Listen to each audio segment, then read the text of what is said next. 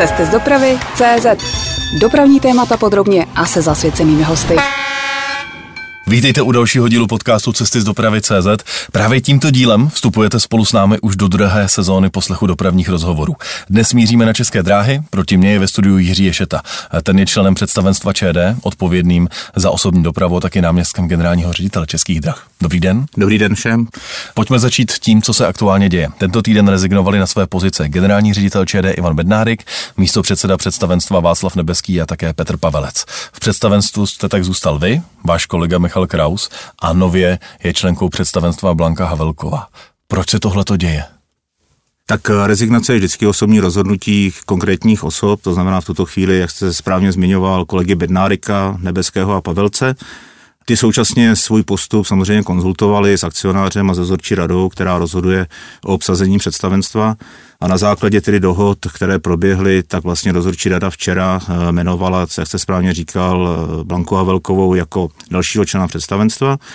Čili eh, představenstvo je v tuto chvíli čtyřčlené, protože pan Bednárik funguje do konce února, od 1. března tříčlené, zatím dočasně a já hodnotím jako dobrý postup ten, že zůstává zachována kontinuita, jak ve mně osobně, tak v kolegovi Michalovi Krauzovi, protože nějakou dobu už eh, ve vedení, nejvyšším vedení Českých drah fungujeme a máme dostatek informací a souvisejících věcí tak, aby jsme mohli tu kontinuitu zajistit a aby nebylo ohroženo vnímání Českých drah na venek. Jak to bude dál? Tedy od začátku března povedete provizorně České dráhy ve třech?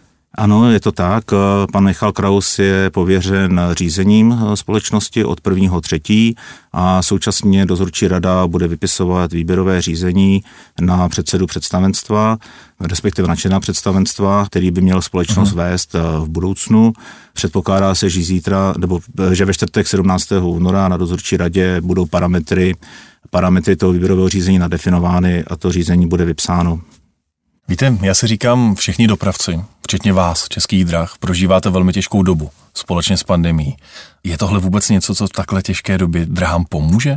Nepotřebují teď jakoby silný, stabilní management, který se nebude měnit? Určitě potřebujeme stabilní management. Ona dobrá doba na takovou změnu není nikdy z tohoto pohledu, protože pandemii už tady máme dva roky, pořád jsme před ratingem, pořád jsme před nějakýma investicemi, pořád jsme před nebo za nějakým zásadním rozhodnutím, takže budoucnost předpokládám ukáže, že se podaří představenstvo doplnit o takové zaměstnance nebo takové, o takové nejvyšší manažery, aby se podařilo společnost províst eh, i tím rokem 22, případně těmi dalšími, co se týče právě hlavně ekonomiky, která samozřejmě pandemii velmi, velmi utrpěla. Vy jste teď nakousnul tu ekonomiku. Eh, pokles tržeb, ztráta cestujících, zahraniční turisté zmizeli. To všechno mají dopravci v Česku za sebou. Ano. Vás nevyjímají. Máte už odhad, jak budou vypadat čísla hospodářského výsledku za loňský rok? Vím, že je brzo na přesná čísla, ale při nejmenším trend musíte tušit. Je to tak, tušíme, můžu asi prozradit, že se díky celé řadě dost eh, přísných a dramatických opatření, jak na straně nákladů, tak i na straně výnosů, podařilo meziročně výrazně zlepšit hospodářský výsledek českých dráh, čili za rok 2022, 2021, pardon, Očekáváme, že celá skupina, všechny společnosti, včetně eh, matky, čili Českých drah osobní dopravy, že budou v černých číslech. To asi prozradit mohu, ty konkrétní čísla budeme samozřejmě prezentovat až eh, v dubnu tohoto roku po auditu a po jednání s ratingovou agenturou. To znamená, celá skupina českých drah bude v plusu, včetně všech eh, jednotlivých dcer, které v té skupině jsou, ty budou jednotlivé dcery budou také v plusu to vypadá? Ano, ano, je to tak. Eh, z pohledu mezinárodních účetních standardů, eh, podle předměžených čísel, celá skupina bude v černých číslech. Za rok 2020 jste se propadli do 4 miliardové ztráty. Ano. A tak kde je ta změna? Do jaké míry pomohlo třeba propouštění zaměstnanců? Pomohlo jak propouštění zaměstnanců, tak celá řada dalších opatření pod vedením odcházejícího předsedy představenstva pana Bednárika byla aktivovaná tzv. ekonomická inovativní rada, kde jednotliví členové představenstva vedli eh, zhruba 30 eh, různých projektů, které byly aktivovány s cílem uspořit náklady a zvýšit výnosy. Eh, podařilo se to i třeba v té redukci osobních nákladů, to znamená zaměstnanců. Meziročně jsme zhruba 800, 800 lidí méně proti tomu stavu předchozímu ale nejenom tento efekt na nákladové straně pomohl, ale třeba i na výnosový, ať už třeba v dividendách nebo ve, ve vyšším výběru kompenzací od určitých krajů po jednáních a tak dále. Jo, čili těch opatření bylo přijato celá řada, některé vedl pan předseda osobně, některý vedli ostatní členové představenstva. Vy jste zmínil ty osobní náklady, že víc než 700 lidí opustilo České dráhy za loňský ano, rok. Ano. A kolik to dělá tady v tom hospodářském výsledku? To je něco kolem třeba jedné miliardy? Představuju si to správně? Ano, jsou to stovky milionů korun, které jsou uspořeny na osobních nákladech, třeba díky tomuto opatření. Je to třeba o změně odbavení, je to o redukci velkových čet, je to o dalších eh, věcech, změně třeba technologií v, ve stanicích. Je to určitý efekt třeba i nasazování vratných souprav uh-huh. místo objíždění lokomotiv eh, v oblasti té technologie. Takže se ušetřilo na posunovačích? Například, ale, ale jsou to třeba i úspory na úrovni úředníků, zjednodušili, zjednodušili jsme výrazně e, řízení a strukturu organizační českých dráh. Dneska máme třeba jenom tři obchodní ředitele pro celou Českou republiku, tři provozní ředitele, dřív to bývalo 13 a tak dále, takže i na úrovni tady těch manažerských pozic došlo k výrazný úspoře. A ještě bych se k tomu rád zeptal, bude propouštění pokračovat? Snižujete dál, nebo vlastně tím loňským rokem jste dosáhli nějakého minimálního počtu zaměstnanců, se kterým chcete pokračovat? Tak ta otázka určitě před námi je i dále. Uh-huh. Někde dojde k té úspoře, bych řekl, přirozenou cestou právě z důvodu třeba například nasazování nových vozidel. Typicky regiopantery v českém kraji povedou logicky k úspoře eh, tady těch technologických eh, pomocných prací například, uh-huh. jo, protože zase nasazujeme vratnou soupravu, která nepotřebuje objíždění lokomotivy a další věci. A záleží také často na dohodě s objednateli, Například v té oblasti odbavení, kterou jsem již zmiňoval, eh, zda zachováme stávající rozsah pokladen, pokladních přepážek, provozních dob, obsazení vlakových čet a tak dále. Takže předpokládám, že dál budeme tady to téma řešit, protože ekonomika tohoto roku bude předpokládám ještě náročnější, než byl rok 2021. Ještě dvě rychlé otázky k tomu hospodářskému výsledku. Do jaké míry pomohl kurz eh, koruny a eura, který se vyvíjel pro vás podle mě velmi pozitivně. Ano. Hraje to roli? Ano, pomohl také celkový ten efekt, eh, o kterém jsem tady hovořil, jak na nákladové, tak na výnosové straně byl zhruba 3 miliardy korun, který uh-huh. se podařilo dosáhnout díky té ekonomicko-inovativní radě a několik stovek milionů korun v tom hraje právě i změna kurzu. Jo, což je samozřejmě, neříkám, že je přímo výsledek ekonomické rady, je to výsledek ekonomických obecných ukazatelů, ale má to svůj, uh, svoji část. Když mluvíme už o číslech a o penězích, uh-huh. budete muset zdražovat? Já když jsem se díval na rozhovor pro seznam zprávy na radě Majančuru, tak ten říkal, že je to nevyhnutelné, že jenom RegioJet čeká na české dráhy, české dráhy čekají na RegioJet mm. a je to o tom, kdo se rozhoupe dříve. Tak eh, my zdražujeme kontinuálně několik let pravidelně stejným systémem, vždycky o inflaci meziročně. Stejně tak zdražuje státní jednotný tarif, vždycky o tu zpětnou inflaci.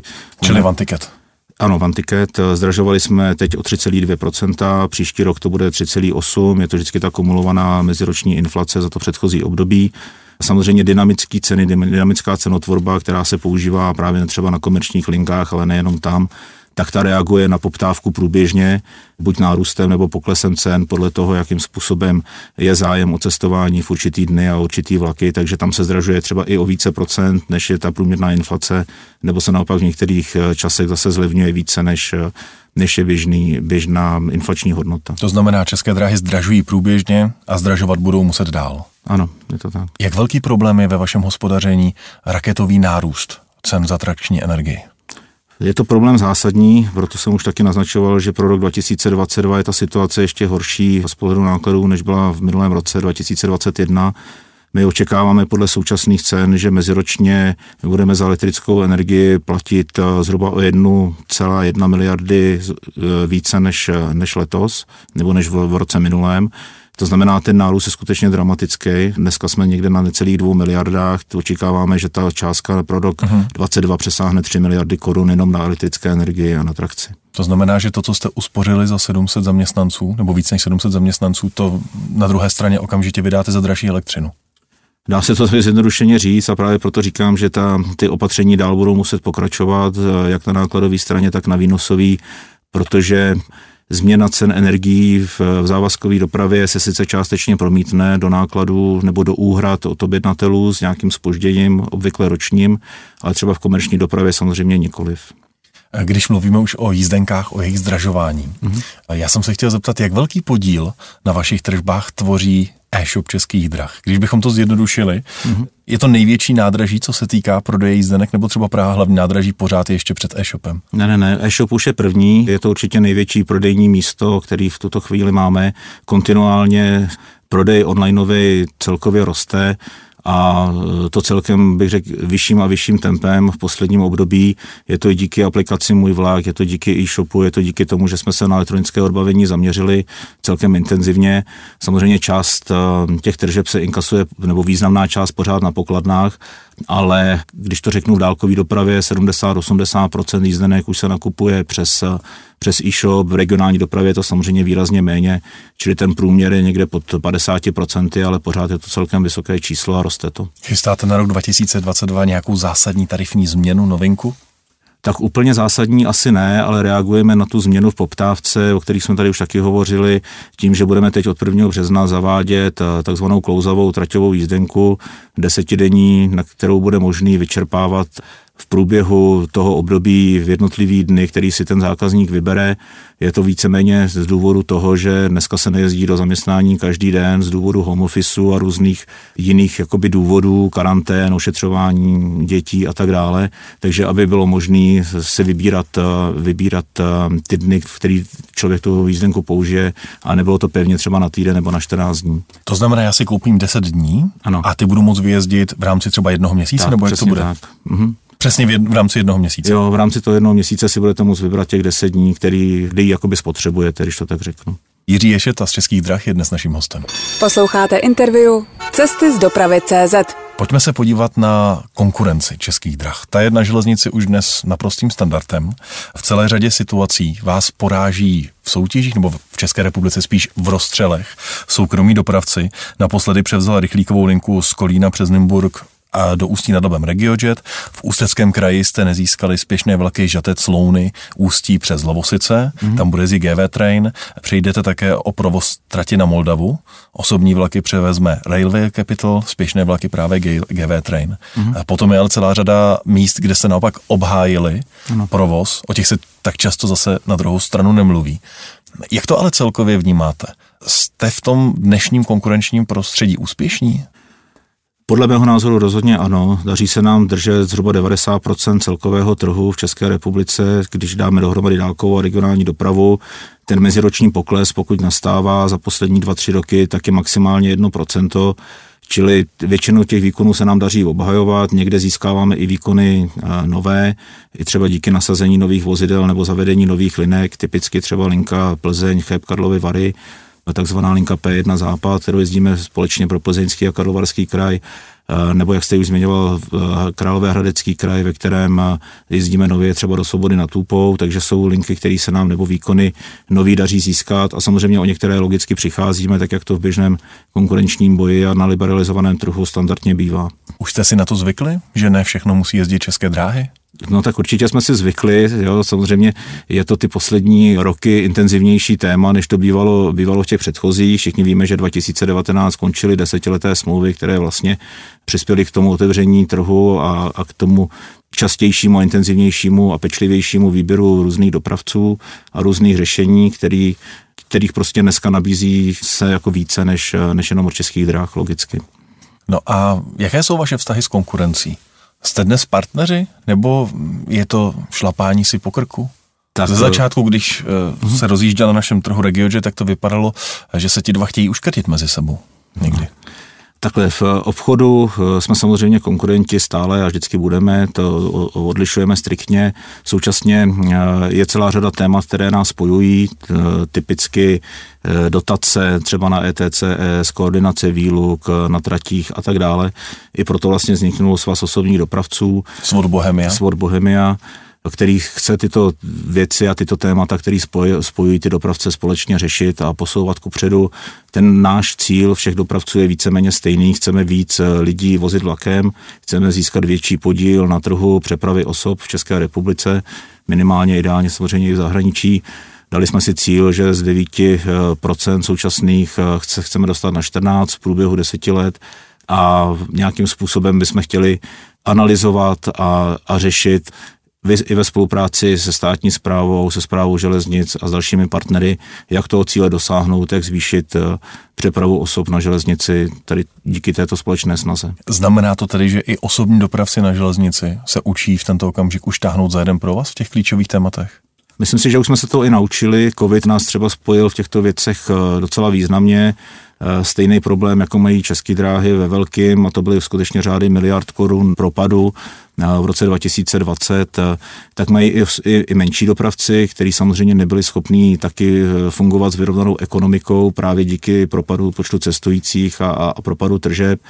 Takže už, už v roce 2021 jsme se spojovali v žádostech a v prozbách na eh, ministerstvo dopravy, na Evropskou komisi a na další ve věci výpomoci a kompenzací právě tady těch covidových propadů, protože to, to téma řešila celá Evropa a vlastně jsme v tom, jsme v tom všichni velmi podobně. Když se podíváme do budoucna, jakou mají mít české dráhy, které jsou v rukou vlastnicky státu do budoucna? Má to být osobní dopravce, hýčkaný státem, protože takové modely ze zahraničí také známe.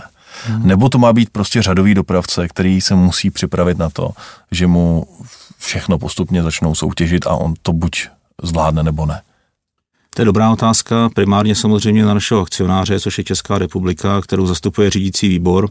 Ten bývá většinou složen ze zástupců vládnoucí koalice, čili my očekáváme, že jakmile bude nastaven a bude daná jasná strategie, tak se i od svého akcionáře dozvíme, kterou cestou si představuje, že české dráhy do budoucna půjdou. A samozřejmě my se vidíme pořád v roli národního síťového dopravce, který je tady primárně proto, aby poskytoval veřejnou službu pro stát, ať už zastoupený ministerstvem dopravy, anebo v případě kraji. To je náš hlavní cíl, několik v podnikání v komerční dopravě, který je z tohle pohledu doplňkový, když to tak řeknu. Aha a jestli to bude názor i akcionáře a nový vlády, to se dozvíme předpokládám v následujících měsících. Takže byste byli rádi tím národním dopravcem, kterého si stát hýčka? No, tak eh, samozřejmě pro nějakou masivnější obnovu a masivnější rozvoj vozidel, služeb potřebujete nějakou dlouhodobou stabilitu. Jo, dneska máme nejdelší smlouvy desetiletý, výjimečně 15 letý z nabídkových řízení, ale celá řada smluv je na dva roky, na tři roky, na čtyři roky a to žádnému dopravci, ani českým drahám, ani jinému neumožňuje nějak masivně investovat do obnovy vozidel nebo do zlepšení služeb, protože ta nejistota té zmařené investice je tam vysoká. Tady v České republice jsou spíš časté rozstřely a přímá zadání. A když se podíváme do zahraničí, tak je naprosto běžné, že se připravuje soutěž pět let dopředu, notifikuje se, následně se soutěží a za dva až tři roky ten dopravce ví, že vyjede a bude mít smlouvu na 10-15 let. Mhm. A proč to v České republice nefunguje? Zase dobrá otázka, zase hlavně na objednatele, na zadavatele. My jako dopravci, a to si myslím, že mluvím i za ostatní, preferujeme to řešení zahraniční, který jste zmiňoval, to znamená dostatečný předstih, dostatečný čas na přípravu. I to je jedna z věcí, na, kterou se, na které se shodujeme, eh, že by bylo dobré mít eh, určitý harmonogramy a pravidla nastavený dopředu a, a fungovat tak, jako to bývá v Evropě obvykle s dostatečným předstihem, aby bylo dostatek času na nákup vozidel, na přípravu ale i třeba na odchod toho dopravce, který, který je střídá a tak dále. Harmonogramu na ministerstvu dopravy jsem viděl už několik. Ano. ano Vy také. Ano, viděli jsme jich celou řadu a víme třeba, že i letos končí některé dálkové linky a dodnes, ne, dodnes nevíme, který dopravce který dopravce bude provozovat. Tak to bylo v minulém i předminulém roce a bohužel se nám to opakuje nejenom z pohledu dálkové dopravy, ale i z pohledu regionální dopravy stále. Je v tomhle třeba čitelnější Ústecký kraj, který dlouhodobě postupuje takže liberalizuje dopravu a dává o tom vědět? Tak eh, Možná v některých případech ano, ale třeba České dráhy mají s Ústeckým krajem smlouvu do prosince roku 23 na některé provozní soubory a dodnes vlastně není jasné, jakým způsobem Ústecký kraj plánuje řešit navazující dopravce, zda přímým zadáním, zda nabídkovým řízením, zda rozstřelem. Takže už jsme, už jsme za tou hůtou, o který jsme tady hovořili, že by bylo ideální to mít tři až pět let dopředu, nikoli v jeden až dva roky, někdy i měsíce. Říká Jiří Ješeta.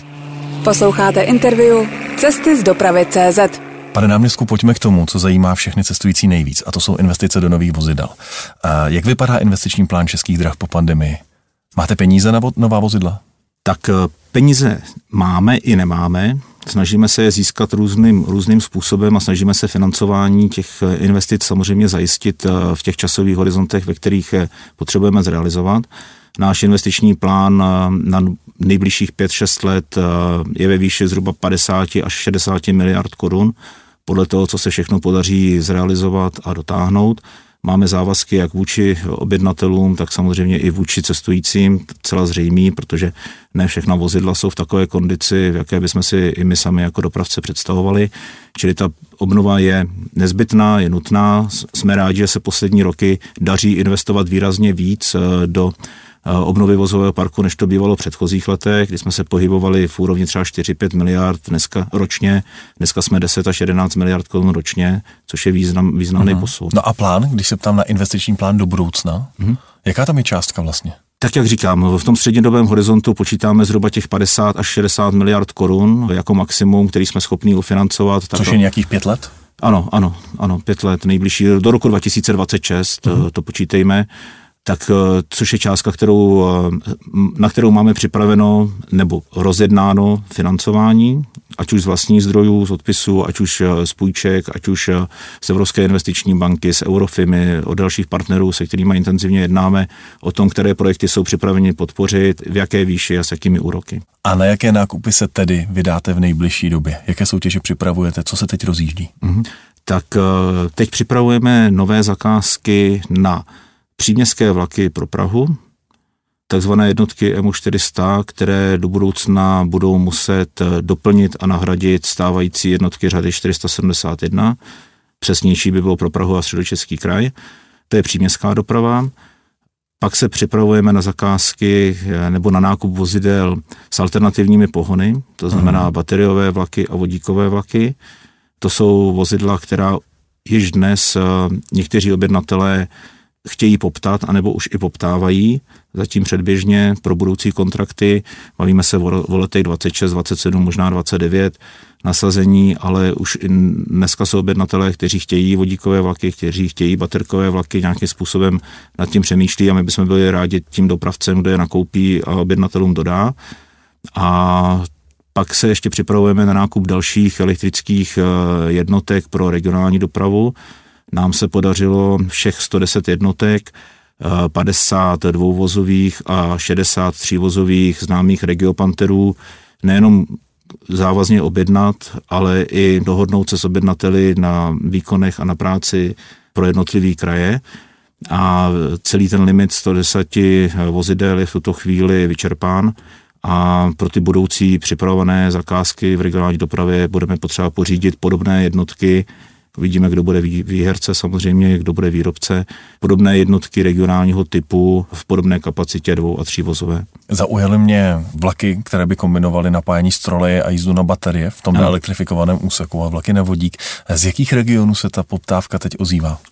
Tak, Kde o tom uvažují? Nejvíce nad tím uvažuje Morava, Moravskoslezský kraj a jeho Moravský kraj. Ty by rádi šli touto cestou, ale indikaci máme i třeba ze středočeského kraje nebo z Ústeckého kraje. A jsou nějaké konkrétní tratě, o kterých se v těch regionech už diskutuje? Jsou konkrétní tratě, tratě, ale ty se v tuto chvíli analyzují z toho pohledu, zda bateriové vozy jsou pro ně vhodné nebo nejsou, zda třeba nejsou hodnější vodíkové vlaky, nebo uh-huh. nějaké jiné řešení, třeba elektrifikace nějakých úseků, takže zatím je to ve fázi, bych řekl, skutečně jako úvah a určitých analýz, ale očekávám, že v dohledné době eh, se to překlopí už do konkrétnější poptávky. A můžete být konkrétnější třeba o jakých tratích, abychom si to dovedli představit, eh, se takto diskutuje, byť není rozhodnuto?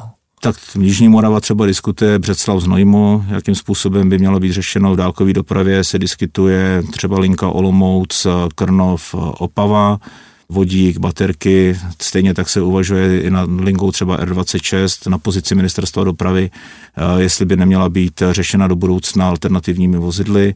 Tedy Což je linka z Prahy do eh, Budějovic přes Písek, kde dnes jezdí ano, Arriva. Ano, ano, takže i tam probíhají tyto úvahy. Zaznamenali jste možná, že i Liberecký ústecký kraj se pohlíží po nějakém alternativním řešení pro své tratě v regionu, který například v Libereckém kraji nejsou elektrifikovány vůbec a do budoucna se bude hledat eh, řešení méně emisní nebo i bezemisní pro zajištění dopravy v těchto lokalitách, takže předběžně asi takto. Teď jsme mluvili hodně o té budoucnosti dalších pěti, šesti let, které je před mm. námi. A když bychom se vrátili zpátky do roku 2022, co vyjede v nejbližší době nového na koleje?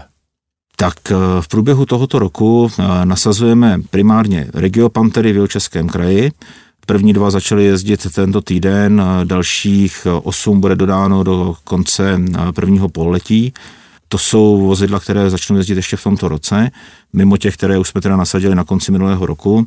Potom bude chvilku přestávka, protože další termíny dodávek nových vozidel začínají až rokem 2023 což není příliš daleko, je to zhruba za rok, a to bychom měli dostávat eh, nebo postupně přebírat od výrobců eh, Regio Pantery pro Olomoucký kraj, pro Moravskoslezský kraj, a postupně už i motorové vozy od PESy, které se také již vyrábí pro například Prahu, Středočeský kraj, jeho Český kraj, Vysočinu, Královéhradecký kraj, postupně v těch letech 23 až 26. A v dálkové dopravě? V dálkové dopravě jsme v tuto chvíli ve fázi, že se nám podařilo uzavřít smlouvu s konsorciem Škoda a Siemens na dodávku 180 vozidel na rychlost 230 km hodině. Jejich výroba již také začíná a budou dodávány ale až v letech 24, 25, 26. Je to vlastně 20 souprav po devíti vozech, včetně řídícího vozu, včetně bystrovozu a ty plánujeme nasazovat na dálkových mezinárodních linkách z Prahy směrem na Hamburg a na jich eh, směrem na Budapešť a na Vídeň. V minulém díle našeho podcastu byl naším hostem šéf AŽD Zdeněk Chedle a ten vám tady nechal jednu otázku, pojďte si ji poslechnout. Já si, pane Židi, moc vážím, protože je to opravdu odborník eh, a já bych se ho rád zeptal, jak vidí další nákup a modernizaci vozidel, zejména pro regionální dráhy, protože ty, ta nová vozidla determinují nejenom teda to naše TCS, ale zejména tedy zájem cestujících. Tak eh, v regionální dopravě máme několik možností a cest, jak do budoucna eh, vozidlový park obnovovat. Stále máme k dispozici rámcovou smlouvu na motorové vozy DMU 120, eh, ze kterých je aktuálně vyčerpáno 66 kusů. Ta rámcová smlouva je ale na 160 kusů, takže 94 je stále k dispozici pro případné nasazení v budoucnu. Dohodneme-li si s některým objednatelem a uspějeme-li v některých, některých soutěžích. Takže a to jsou PESy? To jsou PESy, to jsou vozidla řady 847, budoucí řady, které jsou dneska už vlastně ve výrobě.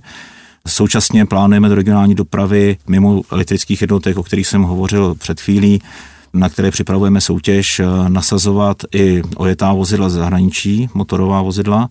Je to v těch případech, kdy si to kraj vyloženě přeje a žádá většinou z ekonomických důvodů uh-huh. a vybíráme taková vozidla, která ještě je možné doplnit ETCS, řečeno zjednodušeně, a je možné je modernizovat nebo provozovat v kvalitě 21. století, to znamená s klimatizací, s informačním systémem, eh, prostě už na úrovni, na úrovni eh, roku 2022. Pak eh, plánujeme nasazení nebo budoucí pořízení těch hybridních vozidel, o kterých jsem také hovořil, bateriové nebo vodíkové vlaky. Vy jste teď zmínil ten nákup v zahraničí. Poslední velký nákup pro regionální tratě v zahraničí byly, pokud se nepletu, motorové vozy RS1 od Stadleru. Ty teď jezdí v okolí Loun, Kralub nad Vltavou, v téhle oblasti. A rozhlížíte se tady po dalších vozidlech. Je ještě kde brát v zahraničí? Není ještě vyprodáno? Vyprodáno úplně není, ale eh, ta nabídka současně není příliš velká. Eh, jsou postupně výkony v zahraničí, které s těmito vozidly nebo s podobnými vozidly budou v nejbližších letech končit a budou nahrazeny novými vozidly, které pořizují zase zahraniční dopravci uh-huh. nebo případně zahraniční objednatelé v některých případech, hlavně v Německu a v jiných zemích.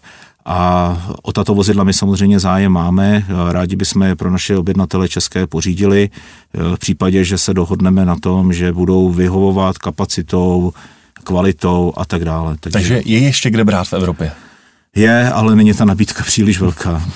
Aktuální zpráva mluví o tom, když mluvíme o vozidlech pro, mm-hmm. mod, pro regionální tratě, kde se jezdí eh, v dýzlové trakci, eh, tak aktuální zpráva říká, že si chcete pronajmout nízkopodlažní motorové jednotky, než dorazí právě ty objednané pesy, o kterých jste hovořil. Tak kolik jich scháníte a pro jaké tratě? Tak teď aktuálně scháníme tři vozidla o velikosti zhruba 70 míst a 20 vozidel zhruba pro 140 cestujících. Je to vypsaný formou pronájmu z toho důvodu, že eh, potřebujeme ta vozidla mít k dispozici co nejdříve.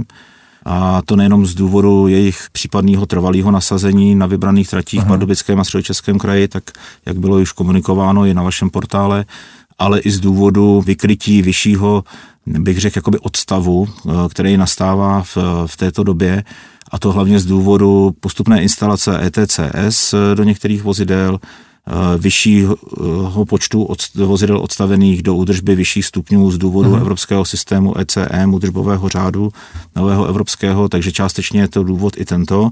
A z, někteří objednatelé mají zájem o tato vozidla i v trvalejším, hledi, eh, v trvalejším horizontu nebo v delším horizontu právě do doby, než eh, budou nasazeny nové vlaky, například DMU 120 od PESy. To znamená, že byste rádi měli vozidla na pronájem k tomuto prosinci, k novému jízdnímu řádu? Ano, chceme je v, to, v průběhu tohoto roku. A na jakých tratích by se měly objevit? Jsou tam tratě v pardubickém regionu směrem na Lančkrou, na, na Letovice a jsou, jsou tam vybrané nebo předvybrané tratě i ve středočeském kraji, ale o konkrétním nasazení budeme teprve jednat s objednatelem. Zatím máme nějakou rámcovou představu. Zmínili jsme ty štádlery RS1, které ano. se objevily v Lounech, jezdí vlastně v tom původním provedení. Jak to bude s jejich modernizací? Postupně budou odcházet? Ano, postupně budou odcházet, respektive už odešly první dva kusy do opraven ve zvolení. Zakázku na modernizaci těchto vozidel RS1 na všech 22 kusů vyhrála společnost ŽOS zvolen a v průběhu tohoto roku by měly být postupně zmodernizovány tak, aby jsme v průběhu příštího postupně všech 22 kusů zase vrátili zpátky do provozu s nejzaším termínem prosince 23, kdyby měly být už v řádném provozu pro Pardubický kraj v počtu 11 kusů a pro Ústecký kraj také v počtu 11 kusů. Jak to vypadá se štádlery, když mluvíme už o tomto výrobci, o se štádlery GTV v Olomouckém kraji? Arriva má velmi podobný typ vozidla, tam se mm-hmm. tuším lišíte jenom výškou podlahy eh, ve Zlínském kraji a většinu z nich zprovoznila, ale vaše většina z nich stále stojí. Nám se podařilo vlastními silami zprovoznit dva kusy, eh, máme celkem 12 těchto jednotek a musíme je eh, zmodernizovat na standard kvality, který máme domluven s Olomouckým krajem, je to náš závazek vůči, vůči objednateli. Eh, tím, že České dráhy musí postupovat podle zákona o zadávání veřejných zakázek, tak jsme Dlouho bohužel soutěžili opravce. Hmm. Zájem byl v první soutěži nulový, druhé byl, byly nabídky cenově neakceptovatelné a vlastně až na potřetí jsme se, eh, jsme se nám podařilo vybrat opravce. Je to také Žos Zvolen, který teď na těch jednotkách pracuje, dvě jednotky nám již eh, předal, další dvě budou převzaty v průběhu tohoto a příštího týdne. Eh, samozřejmě bohužel, jak to bývá, určitý eh, dětské nemoci mají nejenom nové vlaky, ale i modernizované vlaky, takže vracíme postupně ta vozidla na různé garanční závady, na opravy a na dodělání některých, eh, hmm. některých nedostatků, které se objevují až při provozu s testujícími a, a tím pádem počítám, že v průběhu tohoto roku je dáme do provozu všechny. Středočeský kraj jako první začal omezovat v tomto jízdním řádu dopravu na prvních regionálních tratích. A jak tohle vnímáte? Nebojíte se, že se to rozjede, že objednavatelé budou chtít šetřit eh, i v dalších regionech? Může se to stát. Eh, v minulém roce jsme to zaznamenali zhruba asi ve třech krajích. Eh, teď máme indikaci zhruba o dalších dvou. Skutečně ta ekonomika je napjatá všude nejenom u dopravců, ale i samozřejmě u objednatelů, takže v některých případech očekávám, že k nějakým redukcím dojde. Zatím se bavíme o jednotkách procent redukovaných výkonů, není to nic dramatického, ale budoucnost samozřejmě ukáže, byli bychom samozřejmě neradi, kdyby, kdyby docházelo k nějaký vyšší redukci železniční dopravy. Tomu ale, rozumím, že ale byste byste byli neradi. No, ale stát se to samozřejmě může.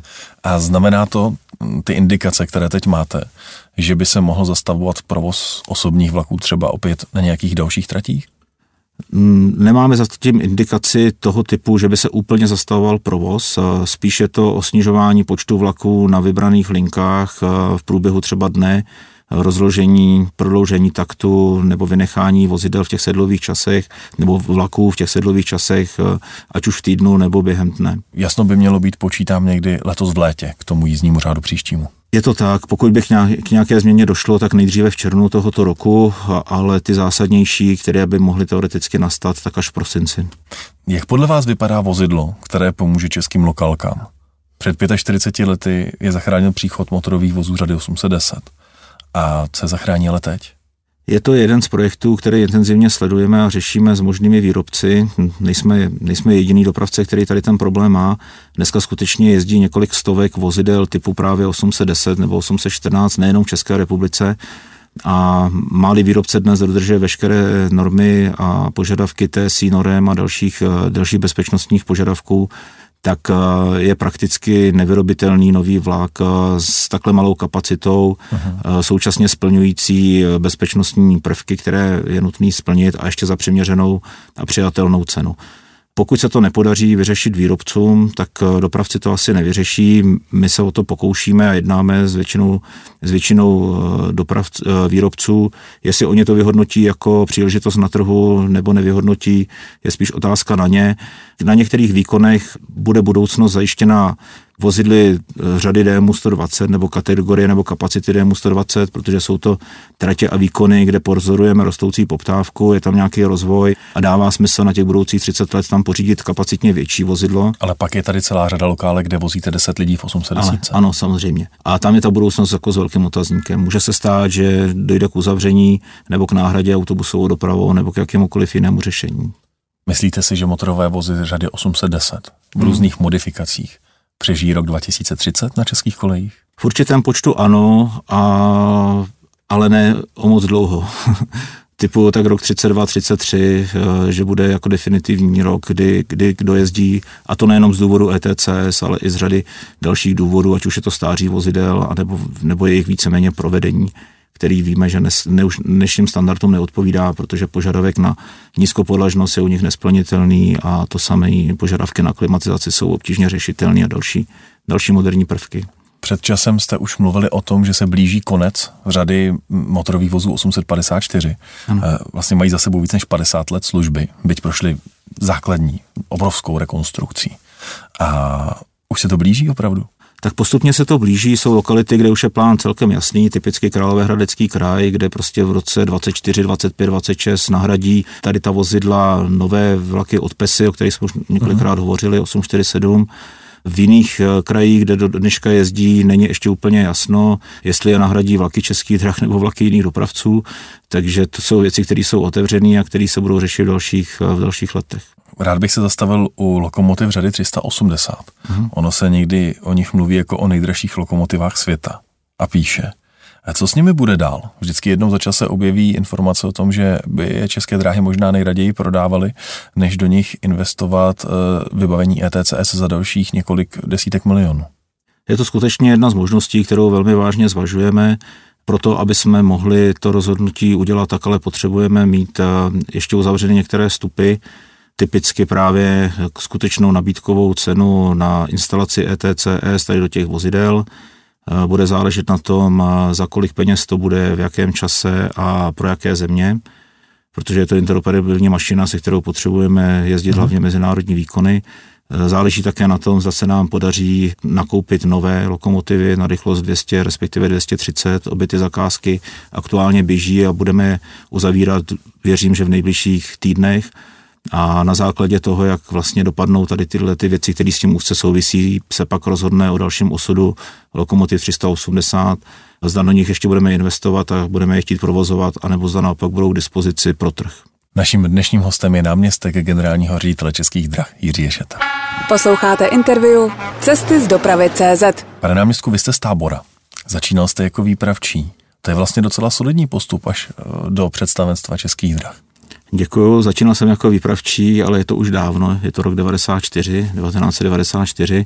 Dělal jsem výpravčí až do roku 2005 a nějakých zhruba 15-17 stanicích po celé České republice jsem tuto funkci vykonával a musím říct, že velmi rád a velmi mě to bavilo. A Jaká byla to. cesta do představenstva Českých drah? To se nepodaří každému.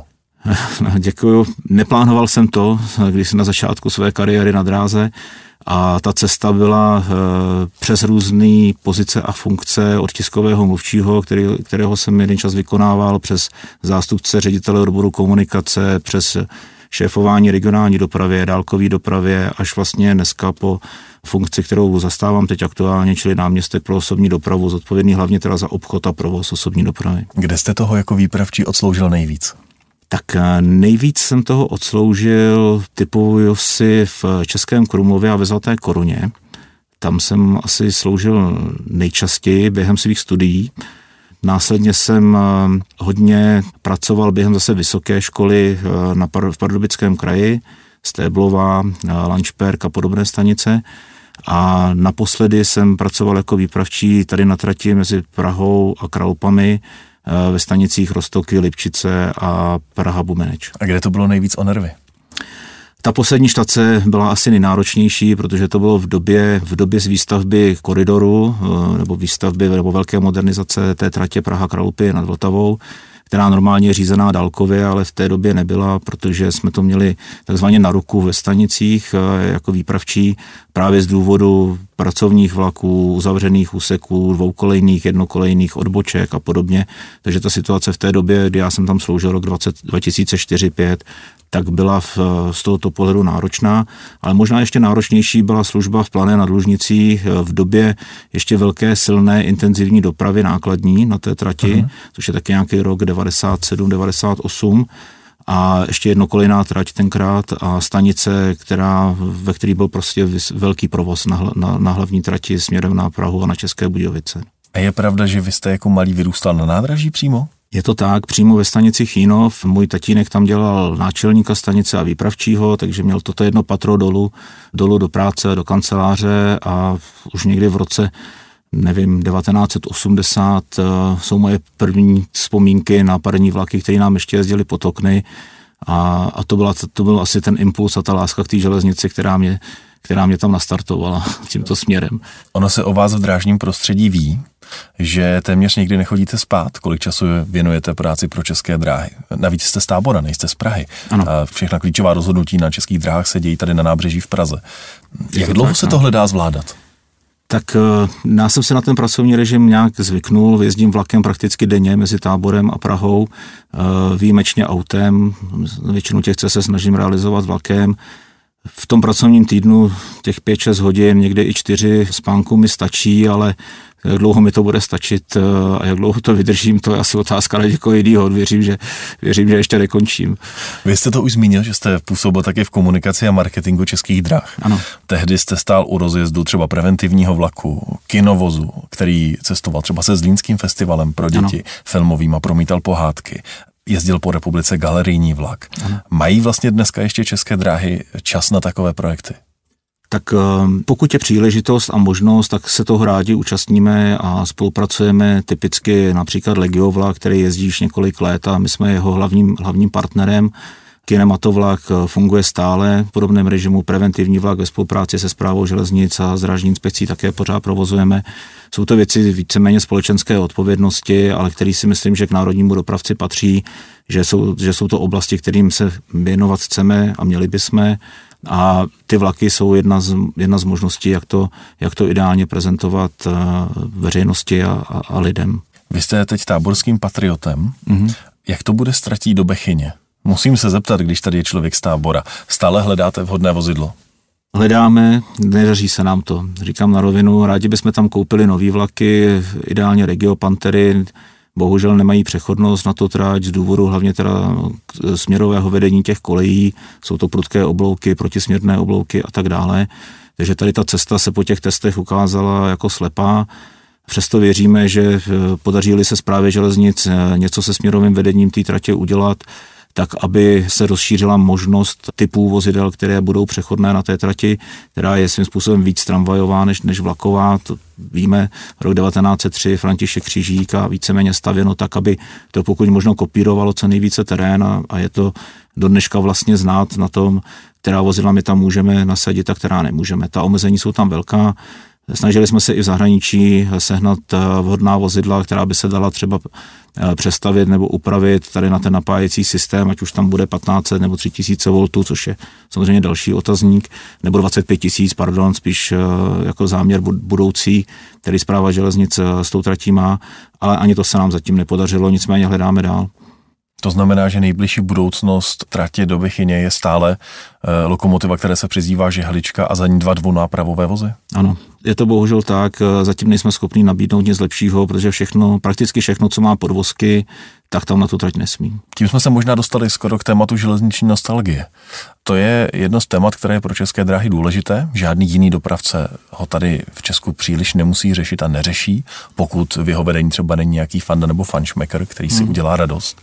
Tak eh, budou na nostalgii peníze? Když jsme začínali právě eh, tím finančním rozhovorem dnešní povídání? Zatím peníze jsou, zda budou i do budoucna budeme zase muset eh, znova řešit a, a zvažovat eh, tím, že se nám podařilo určitý počet vozidel našich historických prodat Národnímu technickému muzeu v minulých letech, tak se podařilo získat i nějaké prostředky, které my dneska investujeme do, do nostalgie a do provozu těch historických vlaků. Věřím tomu, že se nám to podaří i do budoucna udržet, opět to bereme jako marketing a určitou společenskou odpovědnost, ale samozřejmě náklady s tím jsou a mm, je otázka, jak se to podaří udržet dlouho v tom rozsahu, ve kterém bychom to rádi udrželi. Zatím nostalgie ohrožená není? Ne, ohrožená teď aktuálně není. A jsou nějaké nové projekty, které připravujete, třeba nějaké nové historické depo a podobně? Eh, rádi bychom eh, právě, jak jsem hovořil o investici eh, prostředků, které se nám podařilo, získat z prodeje historických vozidel, tak bychom se chtěli v tuhle chvíli aktuálně soustředit na pobočku ČD muzea v Lužný, která by měla vzniknout v Olomouci. Morava víceméně nemá žádné, žádné muzeum eh, tohoto typu nebo tohoto rozsahu. My tam na to máme vhodné prostory, do kterých je ale potřeba investovat a i ve spolupráci s Olomouckým krajem i s městem Olomouc, kteří mají zájem také na podpoře cestovního ruchu v té lokalitě, tak se soustředíme v tuto chvíli aktuálně do rozvoje depa v Olomouci. Máte nějaký časový horizont, aspoň pracovní? Eh, bude to práce tak na dva až na tři roky. Říká Jiří Ješeta. Cesty z dopravy CZ a dotazy čtenářů. Pane náměstku, naši čtenáři vám položili, troufnu si říct, záplavu otázek. Tak vybírám některé z nich. Lukin se vás ptá, jak budou postupovat české dráhy po dodávkách nových vozidel a vozidel po opravě vůči výrobcům a opravcům? Několik posledních případů, Interjety, Pušpuly pro Moravskoslezský kraj, Štádlery v Olomouci, o kterých jsme mluvili, ukazují, že české dráhy mají s dodavateli problém, spoždění reklamace, opakované reklamace. Podle mě to vrhá špatné světlo na české dráhy u cestujících i u objednatelů. Je to tak, je to problém, který nás skutečně trápí a věnujeme se mu více a více. Bohužel kvalita zpracování některých eh, vozidel je výrazně, nebo výrazně je horší, než jsme plánovali, přestože v průběhu celého výrobního procesu se průběžně zúčastňujeme kontrolních dnů, určitý předpřejímky vozidel probíhají a tak dále. Jsou případy, které jste zmiňoval, Interjety, pušpůly, kde to nedopadlo tak, jak jsme to představovali. Proto jsme přijali řadu opatření, jak budoucí přejímky ještě jakoby z našeho pohledu zpřísnit, když to tak řeknu. Typicky třeba, že zvolena již tady zmiňovaný VT 646, tak dneska ta modernizace probíhá tak, že náš člověk je osobně přítomen v té opravně a už v průběhu realizace té zakázky uh-huh. hlídá, jakým způsobem je dodržována ta smluvní dokumentace a ten, ten rozsah nikoliv jednou za dva, za tři týdny na kontrolních dnech, ale třeba už i průběžně. Jo, samozřejmě tlačíme na ty dodavatele, jak na výrobce nových vlaků, tak na opravce, aby byli v podobě, ve které jsme si je skutečně objednali, ale ty dílčí problémy tam bohužel nastávají a, a musíme to řešit. Já si říkám, jestli výrobci a opravci nebyli zvyklí, že české dráhy převezmou všechno, a teď jsou překvapení, že české dráhy třeba všechno nepřevezmou, což byl případ k novému grafikonu právě těch Interjetů pro linku Praha-Cheb. Ono je to vždycky eh, dilema, protože ten dopravce je samozřejmě v tlaku, eh, má závazky vůči eh, objednatelům, vůči cestujícím, potřebuje to vozidlo nasadit, má na to udělaný jízdní řád a tak dále ale současně není možný prostě přebírat věci, které nejsou dodělané. Neříkám, že ohrožují bezpečnost, v takovém stavu to nikdy nebylo, ale vozidla, která prostě mají závady, které samozřejmě cestující hned kriticky hodnotí, tak eh, pro nás jsou nepřevzatelná, i proto ten, ten proces bohužel trval, řeknu asi o měsíc déle, než, eh, než jsme původně plánovali a nestihlo se to v prosinci v některých případech, ale proběhlo to převzetí a nasazení až v průběhu ledna tohoto roku. Je to špatná vizitka českého průmyslu a slovenského? No, dá se to možná i tak schrnout. Eh, jak říkám, problém jak s dílenským zpracováním, s lidmi, s náhradními díly, ale i s dodavateli, a subdodavateli těch dodavatelů jsou prostě v, obecně v celém tom průmyslu železniční kolejového vozidla nevýjímaje. Martin Stopírny se vás ptá. Chtěl bych znát váš názor na současnou i plánovanou výlukovou činnost zprávy železnic. Dostáváme se jako cestující do situace, že z východní strany se do české metropole téměř nedá dostat včas. Nepřijde vám to z vaší pozice, že zpráva železnic už vůbec vlaky osobní dopravy a přepravní proudy svou činností nerespektuje? Výluky nás trápí velmi.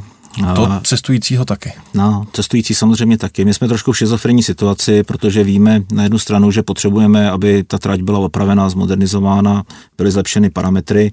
Současně bychom rádi, aby ten dopad na provoz to mělo samozřejmě co nejmenší. I proto vlastně jedním z témat toho svazu osobních dopravců je koordinace a určitá intenzivnější komunikace se zprávou železnic, mm. ale i s ředitelstvím silnic, dálnic a dalšími partnery, protože ono to má vazbu i na, na silniční stavby, na náhradní autobusovou dopravu, tak aby pokud možno se nám podařilo do budoucna, nám všem, zajistit ty výlukové práce tak, aby měly dopad na, na veřejnou dopravu osobní co nejmenší. Práce v noci, práce v kratším časovém úseku, větší koordinace těch prací a tak dále. Jsme si vědomi toho, že zpráva železnic má taky limity, který prostě musí dodržovat, i ona postupuje podle zákona o veřejných zakázkách a tak dále, ale věříme tomu, že to intenzivnější komunikací jsme schopni to společně do budoucna zlepšit. To znamená, že jeden z těch důvodů, proč jste zakládali jako osobní dopravci svod Bohemia je i tlak na zprávu železnic a silnější pozice při vyjednávání o výlukách? Je to i o silnější pozici a je to i o té intenzivnější komunikaci. Skutečně tady jsou věci, které nás eh, spojují nějakým způsobem se potřebujeme o tom bavit s větším předstihem a hledat i různé alternativní řešení, který třeba ten dopravce umí na stůl dát, ale zpráva železnic ne, protože nezná zase naše možnosti, uh-huh. co se týče vozidel, co se týče odklonových tras, a dalších věcí, které s tím souvisí. Proto chceme být větším partnerem a silnějším zprávě železnic v této oblasti. Teď dvě otázky, které spolu souvisí. Adam se vás ptá, jestli se budou české dráhy hlásit do soutěže na rychlíky R26, po případě s jakými vlaky, tak linka R26 je linka z Prahy do Budějovic přes Písek, kde dnes jezdí Arriva. Ale hmm. zároveň přišla otázka od čtenáře, který se podepsal jako výkolejka, jestli se připravujete na soutěž o linku R27, což je linka Olomouc Krnov Opava, kde naopak jezdíte vy se svými motorovými vozy v řady 843, tuším? Ano. Tak eh, obě dvě vlastně tyto tratě, ta smlouva vám i Arivě končí letos v prosinci. To znamená, ano. že tam je příležitost dát nabídku ministerstvu do rozstřelu.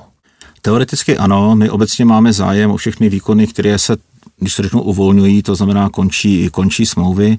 Eh, současně je pravda, že neznáme do dneška požadavky na vozidla tady na ty linky ze strany ministerstva dopravy, protože žádný zadávací řízení není v tuto chvíli zahájeno, je pouze, běží pouze notifikace a nejsou vlastně známy parametry, co bude případně objednatel za vozidla požadovat. Hmm. Takže teď těžko říkat, jestli se přihlásíme nebo nepřihlásíme a s čím, jestli naše vozba vyhoví nebo nevyhoví, protože my to sami nevíme, co bude objednatel v tuto chvíli požadovat. Celkově k soutěžím nebo k rozstřelům nebo k příležitosti dostat se k nové smlouvě hmm. u českých drah platí půjdeme do všeho? Nedá se to takhle jedno, zjednodušeně říct. Zajímají nás výkony, které nějakým způsobem jsou dlouhodobí, můžou být rozvojoví a dávají nám si smysl z pohledu, řeknu, jakoby síťovosti. Asi nechceme prostě nějaký ostrovní, ostrovní provozy někde uprostřed, uprostřed jednoho kraje nebo něco takového. V takovém případě bychom asi velmi pečlivě zvažovali, jestli bychom šli do, do soutěže na jednu trať uprostřed kraje, kde třeba už vůbec neoperujeme nebo minimálně operujeme.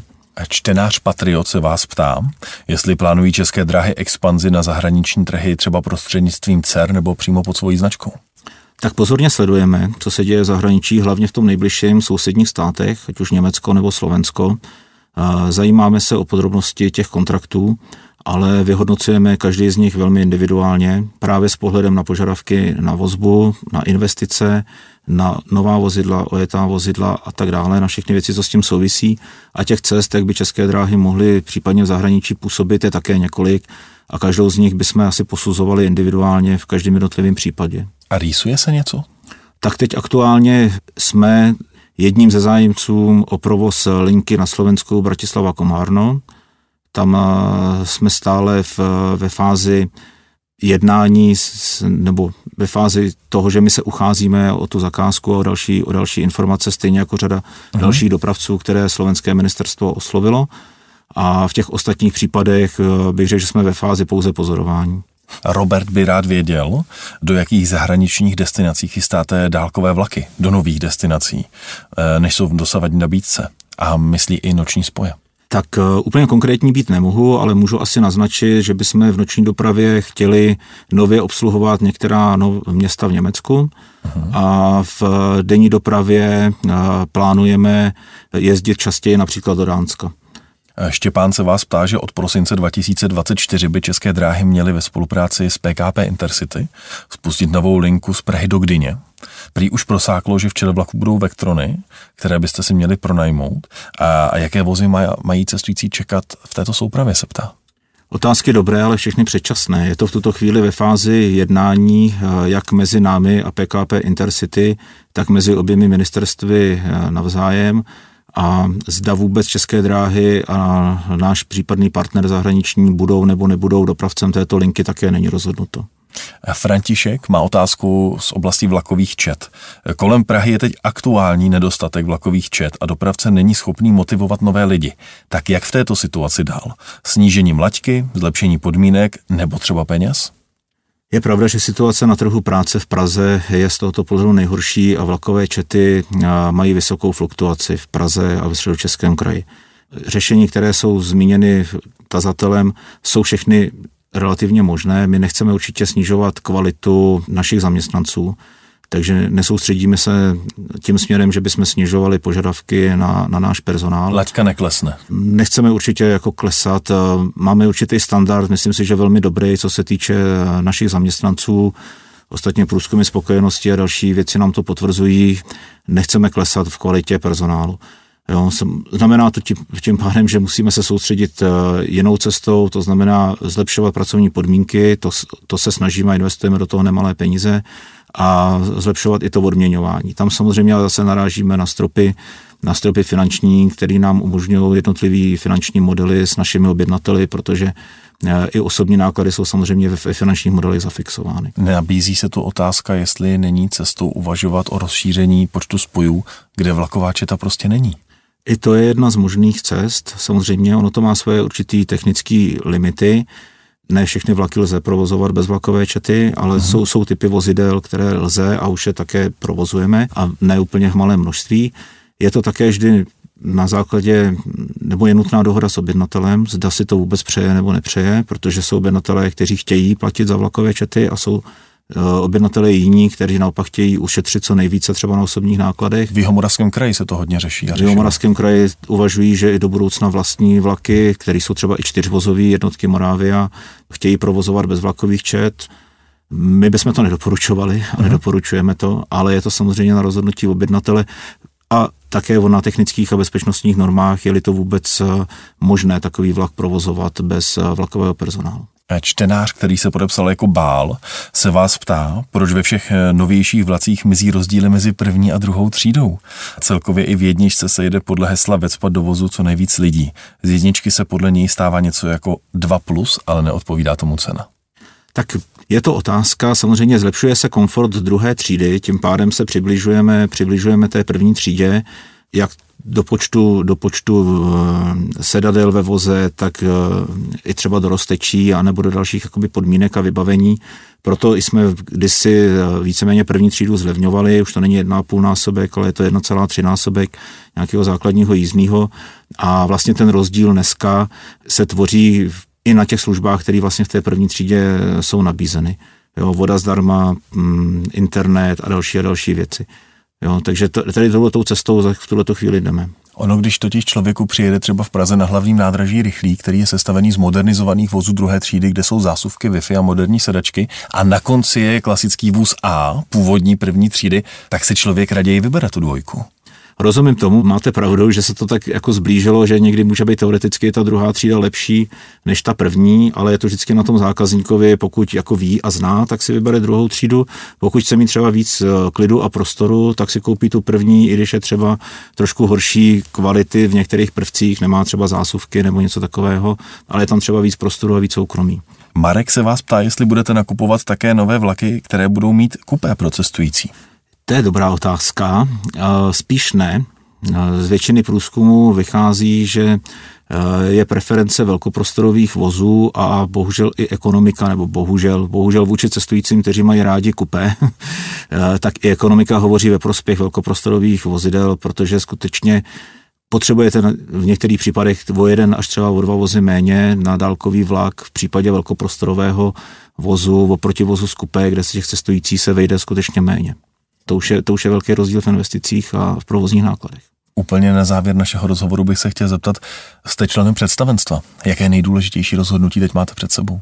Tak, no, to je, dobrá, to je dobrá otázka. Teď nás eh, čeká hlavně rozhodnutí ohledně financování našich investic a těch budeme muset udělat celou, celou řadu. A to je, asi to, to je asi to zásadní, co nás teď čeká. Samozřejmě rozhodování i o tom, jaká vozidla nakoupíme, v jakých počtech, pro jaké roky a jak vlastně zajistíme, zajistíme za naše závazky vůči objednatelům. Jiří Ješeta byl dnes naším hostem. Moc děkuji, že jste přišel. Také děkuji za pozvání. Cesty z dopravy CZ. Dopravní témata podrobně a se zasvěcenými hosty.